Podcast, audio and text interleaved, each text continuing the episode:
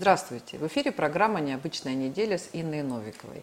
И сегодня мой гость а, – политолог, философ, профессор финансового университета при правительстве Российской Федерации Олег Матвеевич. Здравствуйте, Олег Анатольевич. Говорим да, о событии недели и давайте начнем с встречи двух президентов, нашего президента и президента Белоруссии. Ну, событие, в общем, скажем так, не а, то, чтобы такое редкое, необычное, но вот, тем не менее, по итогам этой встречи а, были согласованы 28 программ там, дорожных карт по союзному государству, а, в том числе газовая – карта. И, наконец, Александр Григорьевич добился того, о чем, в общем, он там, десятилетиями говорил и мечтал. Это то, что у нас теперь будут единые союзные цены а, на газ. Ну и там еще ряд а, важных вопросов. При этом а, как бы раньше мы говорили о том, что условием для таких вот э, благ будет все-таки создание единого государства, но в этот раз было сказано, что сначала экономика, сначала все экономические договоренности, а политические будут потом. Вот э, как вы это все оцениваете, и не случится ли так, что мы, как вот как обычно, проявим свою огромную доброту и щедрость, а потом окажется, что э, что с, с политическими вопросами э, все не так, как мы думали э, в начале, так скажем. Ну, смотрите, встреча может быть действительно не э, редкость Лукашенко и Путина, но э, эта встреча является прорывной. Она является, по сути дела, уникальной, и с 1997 года подобных встреч не было. То есть, когда было так называемое союзное государство объявлено, с тех пор уже э, ничего, собственно говоря, не происходило. Ну, какие-то там разговоры, какие-то там кредиты просили, какая-то координация. Э, сейчас э, степень интеграции э, России и Белоруссии будет такой, вот которая сейчас есть, ну, будет вот после этих 28 соглашений, какой нету даже между штатами США. То есть есть э, американские штаты, которые вообще слово state переводится как государство. В из них действуют э, тоже там всякие свои парламенты и прочее, и прочее, и, но действуют да, свои законы, свои уголовные кодексы, свои всякие таможенные пошлины даже и прочее, прочее, прочее. Так вот, э, между Белоруссией и Россией теперь не будут действовать таможенные пошлины. Вообще, значит, э, будет полностью единое пространство информационное, э, в смысле связи, да. То есть уже сейчас объявлено, что роуминга на территории Белоруссии не будет.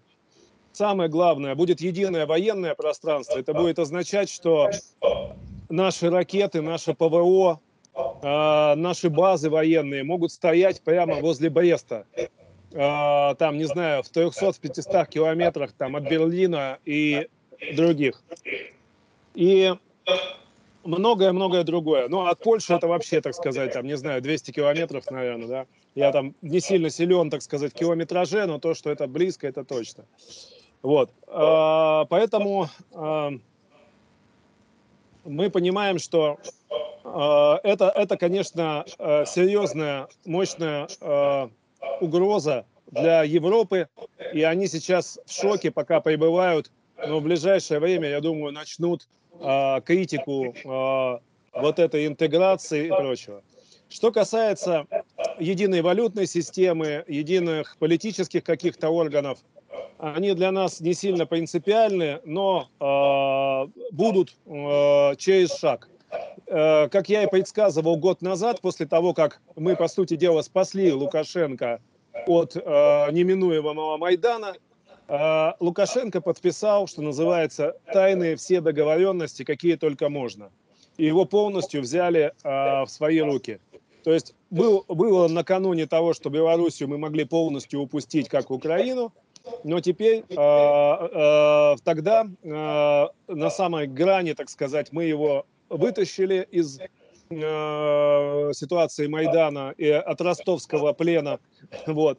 И э, он нам все подписал. Естественно, что он не мог на следующий день заявить, что здравствуйте, мы объединяемся с Украиной, потому что разгоряченные головы, которые еще ходили на проспекты, там все эти минские, они могли бы там заново выйти и прочее. Нужно было все это успокоить, нужно было, чтобы были показаны репортажи с значит, бывшими вот этими э, журналистами из Нехты, которых поймали, да, что было, все было показано, как все это режиссировалось, какой был Майдан, как за этим всем стояли американцы, чтобы, в общем, охладить пыл, э, значит, даже радикалов в Беларуси. А через год, сказал я, начнутся интеграционные процессы. Так вот они и начались. А к 2024 году, к президентским выборам России, я уверен, что произойдет и политическая интеграция, и будет единая финансовая система, и никуда от нас никакой э, Лукашенко больше не сбежит. По одной простой причине, что бежать ему некуда. Он обложен санкциями, э, у него проблемы с Польшей, Литвой такие, что там на грани войны фактически. Запад его никакой не примет, да и не хочет уже принимать. У них проблем с со всякими Афганистанами Украинами огромное количество. Они не знают, куда эти чемоданы без ручки девать, э, даже в виде Украины. Э, а от них там откидываются какими-то вонючими 60 миллионами долларов, которые, ну, вообще никуда, просто никуда, это смешно. Вот. А уж тут еще и Белоруссию на свой кошт брать, это тем более не нужно. Поэтому э, да, они его загнали в угол, точнее, загнали его к нам. Мы его здесь э, с распростертыми объятиями приняли и аккуратненько э, будем сейчас э, значит, э, интегрировать и в единое экономическое и политическое пространство. Это огромная республика, это 10 миллионов человек, экономически развитая. У нее самые большие темпы роста были из всех постсоветских республик а, на территории, так сказать, ну, бывшего Советского Союза. А, экономика а, здоровая, то есть там 4% безработица, всего лишь 60% а, долга по отношению к ВВП Э, напомню, что у европейских стран в среднем выше 100% долга по отношению к ВВП. Значит, у, э, э, у, у Беларуси огромный уже сектор частный, то есть под госсектором всего лишь 40% предприятий, остальное это частники. Причем развитый IT-сектор, который дает 3,5% ВВП, и уже есть бренд белорусские Э, э, программисты, белорусский интернет и так далее. Мощное сельское хозяйство. Э, они первое место занимают в мире по большегрузным автомобилям и многое-многое другое. То есть, в принципе, довольно здоровая экономика. Кстати говоря, у них бедных людей, живущих за чертой бедности, только каждый двадцатый, а в России каждый восьмой. Это тоже, представьте себе, разница какая. Поэтому это мощный кусок. Да, половина российских регионов экономически меньше себя представляют, так сказать, ну, по, по, по, по качеству жизни, по мощности экономики, чем Беларусь. Поэтому это очень важная история, плюс, не говоря уж геополитическое значение, географическое, так сказать, значение военное. Поэтому это мощное наше приобретение и гигантская победа Путина. Ну вот вы сказали несколько раз, что его загнали в угол, никуда он не сбежит, э, тут мы его приняли. А, с распростертыми объятиями. Вот э, насколько может быть э, крепким союз, как, когда он, в общем, скажем так, не совсем добровольный. И действительно, если там каждый двадцатый, а у нас каждый восьмой, и, в общем, порядка-то в Беларуси в плане введения, введения хозяйствования существенно больше, нежели в России. Вот. И ну и этот порядок никуда не денется, пусть они себе и работают прекрасно, будем э, вместе, как говорится, они работают, мы работают, будем обмениваться продукцией, пошлин не будет, это удешевляет взаимно значит, наши продукции, делает их конкурентоспособными. А то, что ему метнуться больше некуда, ну, как говорится, можем, что называется, только посочувствовать, но в конце, в конце концов это делается все для благо народов наших, а не для ублажения Лукашенко. Поэтому э, в данном случае он так и так больше, я так понимаю, уже объявил это многократно, что он больше ни на какие президентские не пойдет выборы. Поэтому, видимо, он будет просто аккуратненько все готовить к тому, чтобы э, делать единые политические органы, и свое политическое будущее продолжить в неких совместных органах власти России и Беларуси. Ну вот на самом деле ничего не происходит случайно, вот одномоментно вот с практически с э, такими действительно важнейшими договоренностями. Тут вдруг э, возникает CNN, которая ну, ни разу нельзя заподозрить ни в какой симпатии ни к России, ни к Беларуси. И вдруг они начинают говорить о том, что, оказывается, США оказали помощь Украине в задержании 33 россиян в Беларуси. Оказывается, это а, их э, права. Ну, в общем, мы все это знали, мы все это знали давно, но тем не менее, когда об этом говорит CNN, о том, что это провокация, и а, методы, которые действовали, они, ну, явно там просто нанимали людей под вполне благовидным предлогом, а, и потом их представляли как неких участников боевых действий. То есть это вот, вот куда ни посмотри, просто безобразие, ну, как это всегда и происходило. Вот каким, э, каким образом одновременно два таких события произошли? Это просто совпадение совпадение? То, что вот CNN решила себя же и, и высечь как бы в очередной раз. А, здесь э, думаю, что э, применяется один психологический прием, когда люди э, для того, чтобы скрыть, что называется, одну какую-то вину, признаются в том, в вине некой поменьше, да, в некой вине поменьше. И таким образом от, отвлекают э, внимание от э, некой гораздо большей вины. Э, мы видим, что на самом деле та операция, которая была э, с вагнеровцами, с этими, она, конечно, была приурочена к, э, к тому, чтобы рассорить Белоруссию и э, Россию. И, и она была произведена в очень точное, четкое время, а именно во время президентских выборов в Беларуси, во время того, как люди там а, выходили на вот этот так называемый Майдан, да, и тому подобное.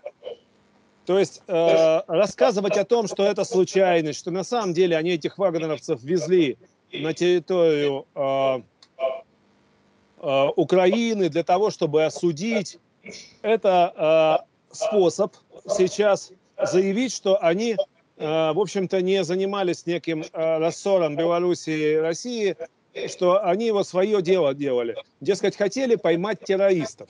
Ну, жили террористы на территории России, вот их выманили, да, случайно через Белоруссию, а могли бы там, например, через Турцию и прочее. Только через Турцию почему-то они их не выманивали, а вот именно через Белоруссию потянули, да. Вот. И таким образом они говорят, вот э, мы готовили эту операцию, но она сорвалась. Сорвалась даже, может быть, по э, вине там белорусов, которые их там засекли, да, арестовали. И вот получилось, что у нас не получилось. Вот. А вообще мы занимались благородным делом. Да, оно может быть не совсем таким как бы законным, может быть хитрое, но операции спецслужб, они все хитрые. Но вообще мы занимались благородным делом, говорит CNN. Мы же хотели э, так называемых вот этих вот террористов, ну, как их они называют, ну, те боевиков Донбасса, да, мы их хотели вывести для суда на Украину. Ну, сорвалось, извините, не получилось. А вообще дело хорошее. Вот. А на самом деле они э, вот такой э, штукой просто прикрывают э, то, что у них хотели они создать действительно международную провокацию, действительно, значит, сделать э, задержание на территории Беларуси этих людей. Возможно, кстати, потом с отдачей на Украину. Это продолжение никуда, кстати, не делось. Да, скорее всего, да. И э, убить двух зайцев, и их осудить, и еще и э, Белоруссию с грани посоить. И вот то, что у них это все провалилось и не удалось, это не по вине, так сказать, там, что Лукашенко их случайно заметил. Они прикрывают этот провал тем, что на самом деле российские спецслужбы очень быстро сориентировались в этой ситуации. Очень быстро предоставили Лукашенко практически за неделю, потому что он за эту неделю успел там наговорить всяких гадостей, что он теперь с Китаем дружит, Гордону интервью давать и так далее. А, но через неделю, когда ему была предоставлена нашими спецслужбами информация с телефонами, с паролями, явками, кто что делал, как его подставили и как его как дурачка выставили на весь мир, да, конечно, он был в бешенстве, то есть мы эту ситуацию перевернули полностью в свою пользу. И оказалось, что они, а, ну, конечно, проиграли все вчистую. Вот поэтому сейчас вот они таким образом а, пытаются это все как бы превратить в маленькую Агаеху в не то, что они провокаторы, а хотели сделать хорошее дело, но злые люди им не дали. Вот они, вот суть, суть репортажа CNN. А злые люди это российские спецслужбы? Ну, да, ну, э, белорусские спецслужбы, которые заметили, арестовали, российские, там все, короче говоря. Ну, короче говоря, э, в их благородных намерениях покарать террористов э, им помешали, да. Ну, вот, как бы, да, не всегда все, мол, получается, но цели наши были чисты. Вот к, к чему, собственно, вел этот CNN. И они же там даже показали раздосадованных украинских этих СБУшников, которые сказали, мы столько готовились, мы так много сделали, какие мы вообще молодцы, ну как жалко, что не получилось. И американский э, журналист им сочувствует и говорит, да, да, да, жалко, конечно. Ну, на самом деле прям какой-то вот э, взрыв мозга, потому что, э, опять же, наши спецслужбы э, там смогли предупредить террористический акт, который готовила Украина, ну и даже мы ну, и заявили там в Крыму, что это просто террористическое государство. Они откровенно, не скрываясь, э, организуют террористические акты, их, э, слава богу, там ловят, э, а, люди, ну, все-таки мы там спасают жизни, там, наши спецслужбы спасают жизни людей. И все нормально, и все на это смотрят, и ни у кого весь мир как бы совершенно спокойно реагирует, и у них никак не вызывает никаких там, никакой идиосинкразии это все. Ну, конечно, но это же против России делается. Да, ну, а если кто-нибудь там, э, не знаю, тут на Красной площади что-нибудь взорвет, ну, прекрасно скажут, замечательно, это же против России. Ну, а они оправдают его, скажут, человек был очень зол, вот он там, например, там, э, там э, потерял там на Донбассе, там у него был дом, он жил там в Донецке или где-то, а вот теперь захватили террористы, поэтому он там теракт сделал, мы должны его понять и простить и так далее. Ну что, это же, это пропаганда. Они же давно уже не мыслят в категориях морали, что есть хорошо и есть плохо. Они мыслят, как в «Белом солнце пустыни», помните, Абдулла был. Он же как говорил, что я не знаю там, что хорошо, а что плохо. Кинжал хорош, э, значит, э, для того, у кого он есть в данный момент, и плох для того, у кого его нет. Вот и все. То есть он рассуждал, так сказать, вот как, как бандит Абдулла. Вот точно так же рассуждает сейчас, как, как Басмач, рассуждает э, Запад и его пропаганда. Вот э, по поводу Афганистана. Э, как бы мы, э, с одной стороны, они говорили о том, что они будут такие ну, что они как бы стали более современные, что они признают свои ошибки, что женщины будут э, учиться, что женщины будут носить платки, не будут закрывать лицо. Но э, в итоге э, мы там как-то тоже чуть ли не какую-то поддержку им обещали. Я уж не говорю про то, что э, представители Талибана были в Москве и были приняты в Кремле. Вот. И а, то, что мы видим сейчас, э, ну, видимо, говорит о том, что, наверное, Талибан не сильно изменился за 20 лет. Как вы оцениваете эту ситуацию и реакцию, нашу реакцию, западную, и вообще перспективы, скажем так, сотрудничества с Талибаном? Э, начнем с того, что э, существует резолюция ООН, которая прямо предписывает э, для э, того, чтобы был мирный процесс э, в Афганистане, сотрудничать со всеми стейкхолдерами, со всеми силами, в том числе и с Талибаном, там так и написано Талибан, а для вот этого условного мирного урегулирования и прочее. То есть мы здесь делаем, ничего не делаем а, того, что не делает ООН. Более того, Блинкин тоже заявил, что он готов сотрудничать уже с Талибаном, если они готовы, так сказать, там, не нарушать какие-то американские интересы и там, кого-то там не убивать и прочее. Э, Китай уже сотрудничает и прочее. Кстати говоря, Россия на протяжении всех лет, даже после ухода из Афганистана, а, российские инженеры и российские компании энергетические – сотрудничали с Афганистаном, потому что именно Россия, начиная с 60-х годов и в 70-е, и 80-е, построила всю энергетическую систему Афганистана. А это э, гидроэлектростанции, ТЭЦ различные и прочее. Поскольку они были построены очень давно, их нужно модернизировать.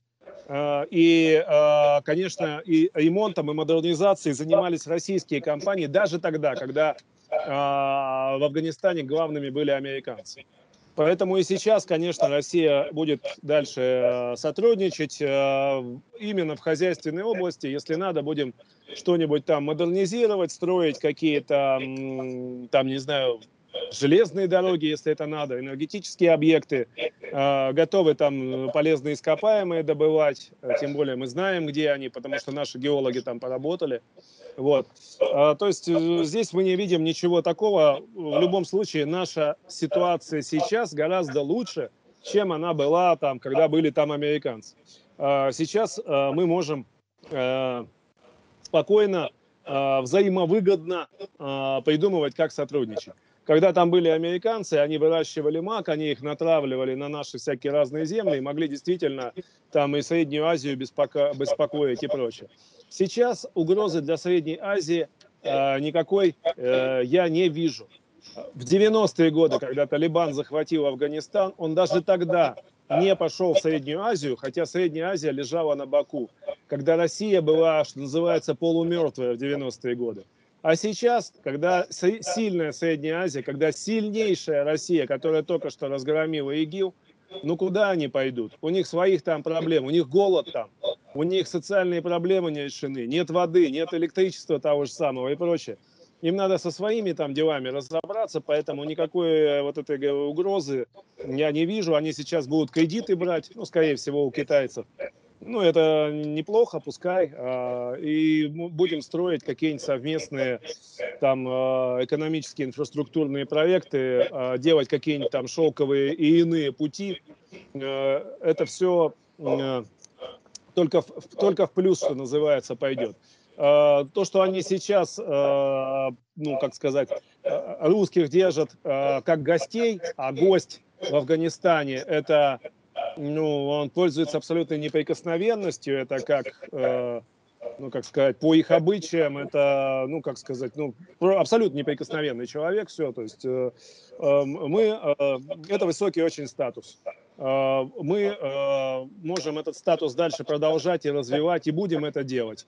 Э, то, что они э, живут по законам шариата и э, собираются их навязывать, это действительно так, э, но вообще-то говоря, мы как-то сильно реагируем, что там Саудовская Аравия или еще где-то там э, в десятках еще странах точно так же люди живут по законам шариата. Кстати, в Пакистане том же, Бангладеше и во многих других. Но тоже женщинам нельзя появляться с открытым лицом и прочее. А в том же Афганистане, вы думаете, там 3-5 лет назад при американцах в селе, в селе, в горном ауле женщина могла выйти одна и не с, а, и с открытым лицом или с открытыми волосами или руками? Конечно, не могла. Они так живут тысячи лет, и, а, и ничего для них, ничего не изменилось. Изменится только для жителей столицы, собственно, Кабула, там, Мазари-Шарифа, крупных городов, вот там Герата и так далее. Там женщины действительно привыкли, может быть, уже как бы более свободно себя чувствовать, да, теперь это будет э, сложнее, а, хотя этот процесс, он такой, э, ну, скажем, там в том же Иране э, это было довольно все сложно после прихода Аяталы Хамини, и это сейчас гораздо все проще уже сейчас, да, то есть когда э, молодежь уже это как бы не сильно признает. Поэтому потребуется какое-то время, и все, скажем так, вернется на круги своя, потому что Талибан не враг сам себе, он не будет из-за э, этой проблемы, ну, скажем так, э, доводить все до э, ситуации ну, какой-то очередной гражданской войны. Да, сейчас они на коне, поэтому они максимально требования предъявляют, требуют невозможного, да, чтобы получить максимум. Но потом постепенно путем компромисса различные общины, э, в том числе общины, которые вообще не пуштунские, может быть, даже не мусульманские, они там пойдут э, к каким-то, ну, как сказать, э, большим послаблениям. Это, это обычаи, и с ними надо считаться. Мы ничего здесь не можем сделать. Не мы это не смогли в советский период переломить, хотя мы достигли гораздо больших успехов, чем американцы. Не американцы не смогли за эти все годы. Поэтому давайте лучше отдадим это все, этот процесс сделаем как бы естественным, а не насильным, потому что насилие в данном случае играет только им на руку. проливом, я имею в виду. Время покажет. Ну вот ситуация в Гвинеи. А, э, мятеж, мятежники объявили об аресте а, президента страны, там закрыты границы, распуск правительства, парламента, конституция перестает действовать. Ну, в общем, все по законам, да жанра, и при этом, вот вроде бы где Гвинея, где мы, да, там маленькая страна, оказывается, там у нас э, там у, у Русала огромные интересы, и в итоге Русал там сейчас эвакуирует уже своих сотрудников, и вообще падает там треть производства, теряет эта крупнейшая компания. Я вспоминаю, что там с Венесуэлой тоже там были проблемы с активами. В общем, вот э, такой вопрос, Олег Анатольевич, да, а Россия огромная, богатая страна с Э, огромными вообще полезными ископаемыми, совершенно там у нас там Северный морской путь, там Арктика. Вот наши олигархи, где только они по всему миру там, э, э, ну, болтаются, неудобно говорить, да, инвестируют, так скажем, да, а при этом а, наши а, богатейшие, богатейшие недра а, так и ждут инвестиций, так и ждут разработок, так и ждут, а, рабочие ждут рабочих мест. Дальний Восток, там, понимаете, там пустует, ни дорог, ни электричества. Вот. И вот какая-то получается такая несправедливость. Может, все-таки наших олигархов как-то всех вернуть, да, и пусть они Россию разрабатывают. Ну, э, во всем есть экономическая целесообразность. Э, и когда, э, допустим, мы там занимаемся помощью Венесуэле, то, конечно, мы это делаем не за спасибо, как это делалось при Советском Союзе, когда деньги раздавались направо и налево. Э, Советский Союз себя вел так же, как сейчас американцы часто делают. Э, выходит какой-нибудь условный, условный там в каждой стране есть свой там какой-нибудь нам там Навальный или какой-то либерал, да, и он заявляет, я за американцев, за американские ценности, за демократию, за гей-браки, я поддерживаю продвижение, значит, ваших этих самых, дайте мне денег. Ему давали. Вот точно так же приходил любой, значит, там какой-нибудь негр, только что был племенным вождем, он говорил, я хочу строить социализм, и тут же в Кремле ему отвешивали целую кучу калашниковых и денег наших э, э, русских родных, да, которые нам бы пригодились. Вот. А, конечно, Российская Федерация сейчас так не делает.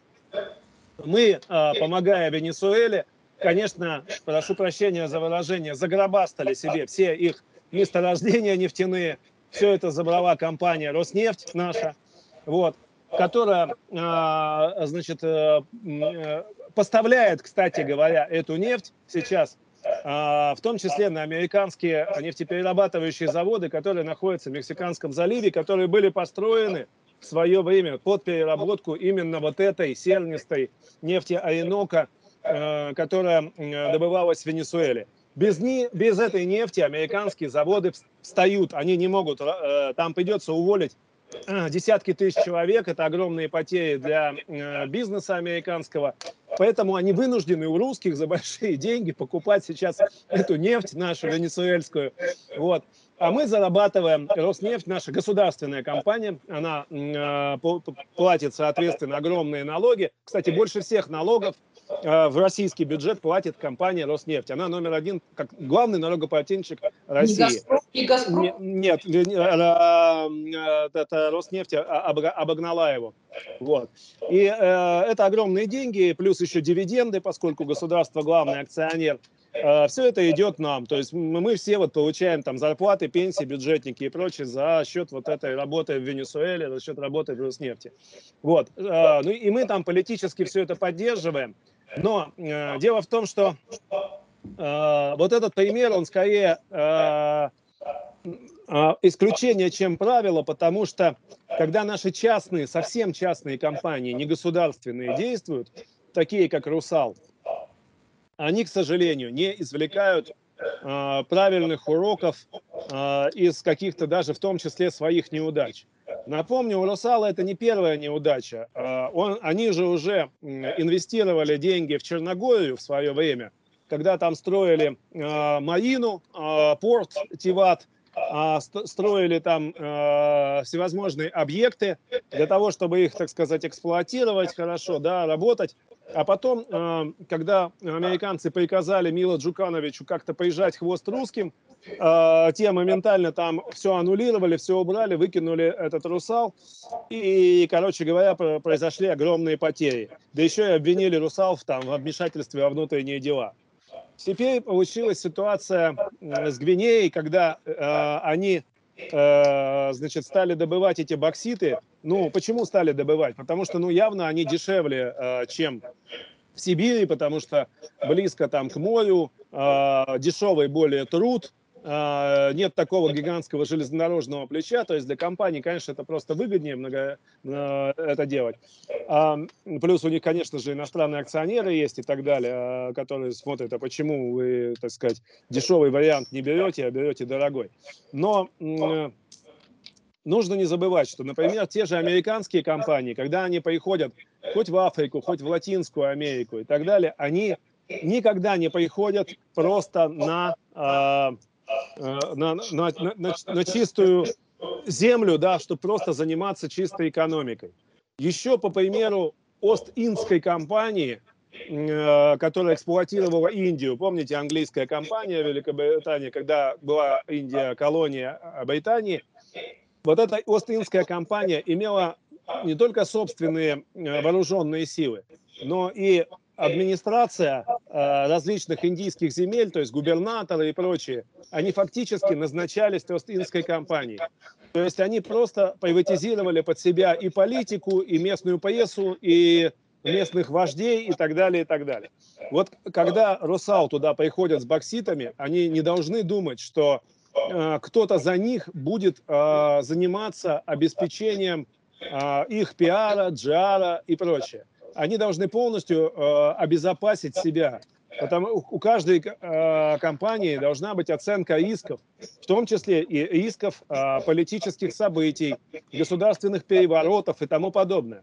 То есть у «Русала» там должна была быть шпионская сеть, должны быть были огромное количество военных. Может быть, они этого полковника, который там сейчас пришел к власти, должны были просто в свою службу охраны на, на, на, это, назначить, там, набрать его, платить ему 10 тысяч долларов, и он бы там работал просто на них сейчас, и все и не было бы там никаких переворотов.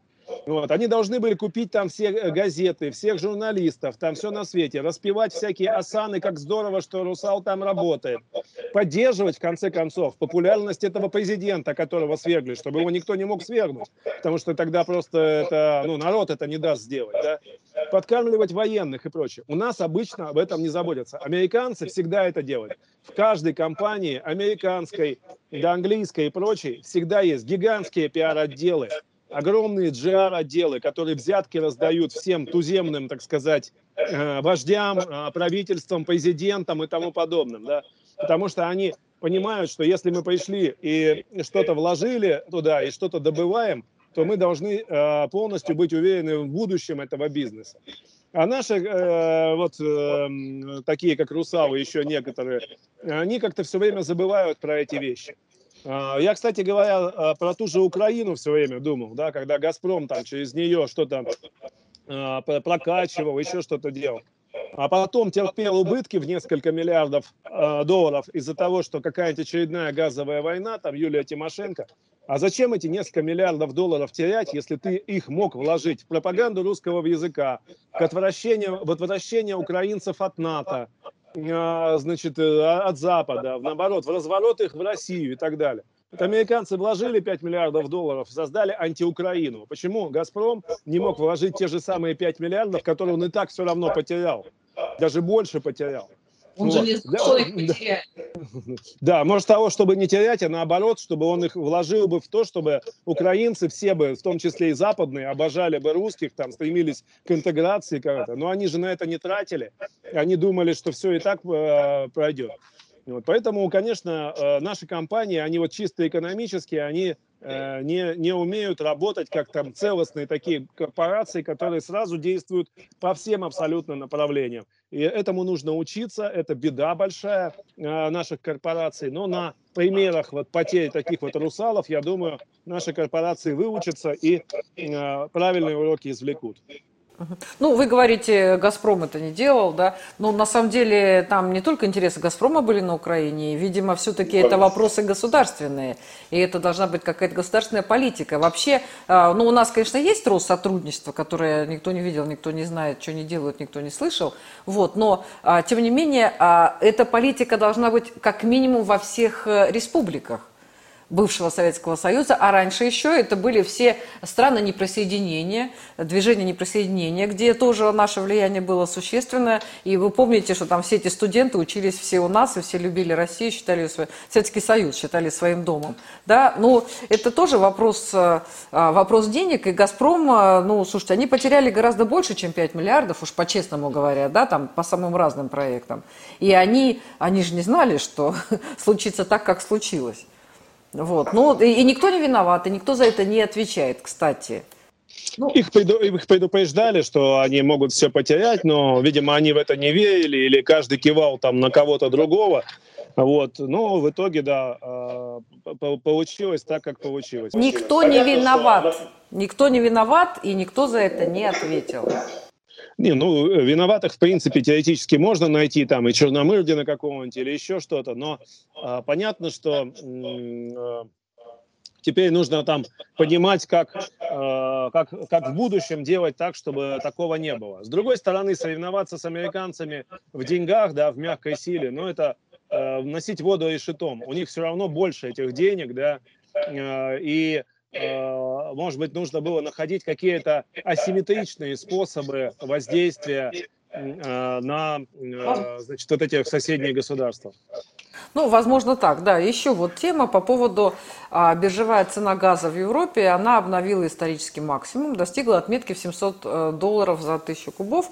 А при этом а, ну, вот низкий уровень запасов газа в подземных хранилищах – это главный фактор роста а, а, цены. И наш президент сказал о том, что на самом деле, в общем, к таким ценам привела и политика европейского регулятора. Ну, вообще, э, эта политика, она вызывает действительно большие-большие вопросы. Но вот, тем не менее, случилось так, как случилось. И одновременно же вот с этими заявлениями сейчас уже показывают там, все, Северный поток, все, он готов. Да, он готов, он уже... Ну, это уж такая же реальность, как и Крымский мост, которого считали, что никогда не будет. Да? И, а, то есть, получается, что мы вот открылись в самое такое для нас э, удачное время. Как вы считаете? Или... Ну, нет, время, время удачное, конечно, но посмотрим, насколько долго продержатся эти цены. А, сейчас, конечно, хорошо начинается зимний отопительный сезон, и газ понадобится. Вот. Э, и посмотрим, насколько цены там упадут или не упадут. Э, но в любом случае э, это все неплохо. Да, европейские регуляторы работали по принципу ну, просто там типа рыночная экономика, недопущение монополизации и тому подобное. Ну, вот в итоге, пользуясь вот этими догмами, Э, они сами запутали процесс, и, наверное, им придется свои нормы пересматривать, потому что давление на них будет со стороны народа, со стороны бизнеса колоссальное. Вот. Мы и сейчас, в принципе, можем через Северный поток прокачивать как минимум половину мощности, и будем это делать, но если они хотят, чтобы цены упали, да, пускай отказываются от своих вот этих правил, которые они, кстати, ввели задним числом. Вот. Кстати говоря, э, то, что Северный поток будет построен, э, никто и не сомневался, просто потому что все ограничения, которые можно было против него ввести, пришлось бы вводить задним числом. А э, когда задним числом вводишь ограничения, то ты нарываешься на суды. А суды против таких монстров, которые строили Северный поток, как Engine, французская крупнейшая компания, а, как BASF, э, крупнейшая компания, Винтерсхау, э, это, это за, за, за, за Винтерсхалом э, акционером стоит именно BASF, как Юнипер, как э, э, ОМВ австрийская, это все, все люди, которые строили Северный поток-2, это крупнейшие мировые компании. А, и поэтому, конечно, э, с, понятно было, что эти компании, вложив какие-то деньги, они просто там засудят любого, кто попытается задним числом их инвестиции нарушить. И э, никаких десятков миллиардов евро бы не нашлось ни у кого, кто бы вот это мог сделать. Ну, Украина не в состоянии это заплатить, Америка, она в принципе считает, что платить должен лох всегда, а не они. Поэтому они не будут никогда платить из принципа никому ничего. Они могут только брать, там система Ниппель работает. Вот. Поэтому Северный поток, э, конечно, и был, был, был достроен. А, а, когда его строили, все понимали прекрасно, что, что они, собственно, делают. А, поэтому будет работать этот Северный поток, мы будем зарабатывать деньги. У нас уже фонд национального благосостояния, ну, скажем так, наши резервные небюджетные фонды очень серьезно пополнились за последние месяцы, по-моему, там чуть ли не 200 миллиардов там лишнее добавилось. Будет добавляться еще, за зиму еще прибавится. Это нам все пригодится. Вот, это все хорошо. Вот. А все, кто э, наши недоброжелатели, сейчас э, мучаются от Э, значит, от того, что очередной э, прогноз о распаде России там, или еще что-то не сбылся. Ну, э, хотела еще вот закончить да, программу нашу сегодняшнюю с вами. А, ну, господин Зеленский, он такой человек интересный. Мне, интересный. Мне кажется, с каждым годом он как-то все больше забывает о своей, то есть о том, куда он пришел, и все больше вспоминает. У него какие-то безусловные рефлексы, вот его, так сказать, прошлого там они возникают, потому что, ну, там ошибка за ошибкой, ляп за ляпом, хамство за хамством, глупость за глупостью. Сейчас вот он а, тоже тут только что заявил, прям вот хоть стой, хоть падай, о том, что возможно полномасштабная война Украины с Россией. При этом э, такая потенциал в этой теме есть, при этом это будет самой большой ошибкой России, потому что она никогда не после этого не будет соседства с э, Украиной и Белоруссией. Э, вот э, Понимаете, э, я даже не знаю, он, он, вообще Зеленский имеет представление хоть какое-то о российской армии? Для того, чтобы говорить э, о том, что это вторая вообще, да, вот по, по силе армия в мире, для того, что и при этом он говорит о какой-то полномасштабной войне. Говорит, ну как, он президент все-таки. Там, я не знаю, что с ним происходит и, и, и что будет дальше. И какие дальше заявления он будет делать. Ну, я напомню, что Порошенко делал каждую неделю очередные заявления о том, что будет очередная война. Вот. Э, это помогало ему на, наращивать рейтинг. И, э, соответственно, Зеленский делает то же самое. То есть он э, говорит, что э, мы готовимся, мы вот у нас вооружение, мы сильны, с нами Америка. Ну и таким образом поддерживают вот эти э, иллюзии и э, все, что э, держит на плаву э, вот эту, э, э, ну как сказать, правящую верхушку украинскую, да, а, и ведь э, их держит на плаву только, по большому счету, одна большая иллюзия о том, что существует некая Америка как сверхдержава, а, и лучше быть с нею, с сверхдержавой, с главной а, державой мира, а чем быть с Россией, да, потому что, ну, э, э, у, всегда же переможет э, Америка как более богатая, там, сильная и прочее. Поэтому нужно быть с ними, да, и поэтому, поэтому он и делает вот эти заявления, что, во-первых, там Россия нападает, во-вторых, она нас боится, нас, американцев и прочее. Америка нам поможет, помогает уже, вот нам 60 миллионов выделили, вот еще, может, еще что-то выделят. А, и что если на нас там Россия нападет, мы, значит, там отобьемся, и с нами Америка опять, и все такое.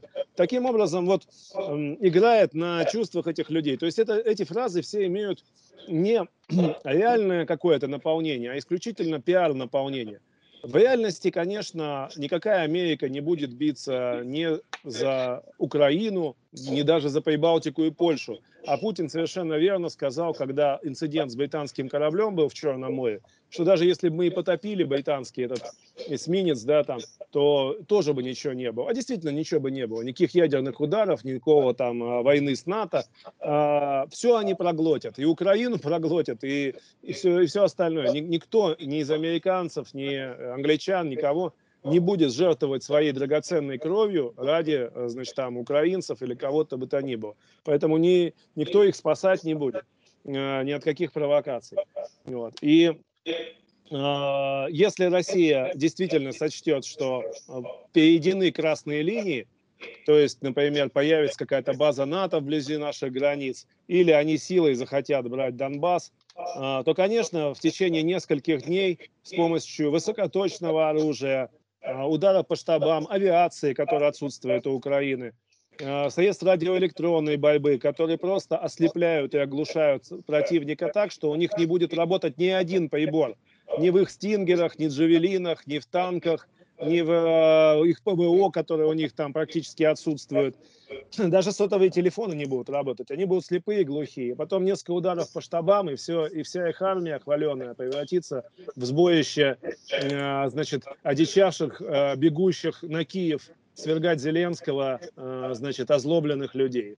Это вопрос нескольких дней. Поэтому, конечно, никакой войне полномасштабной не идет речь. И еще раз повторяю, вся проблема Украины только в том, что Украина нам не нужна.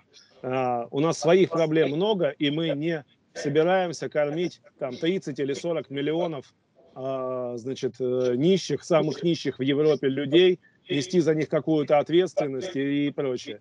Вот. Поэтому до тех пор, пока не переведены красные линии, никто их трогать не будет. А, пусть дальше прозябают, нищают, как они э, нищали раньше – значит, злобствуют. А, мы на это а, внимание, э, ну, на их пиар обращать не будем. А вот если в реальности они что-то, так сказать, сотворят, ну, конечно, тогда придется решать хирургическим путем. Спасибо большое. Это была программа «Необычная неделя». И наш гость э, – политолог, философ, профессор финансового университета при правительстве Российской Федерации Олег Матвеевич. Спасибо, Олег. Спасибо.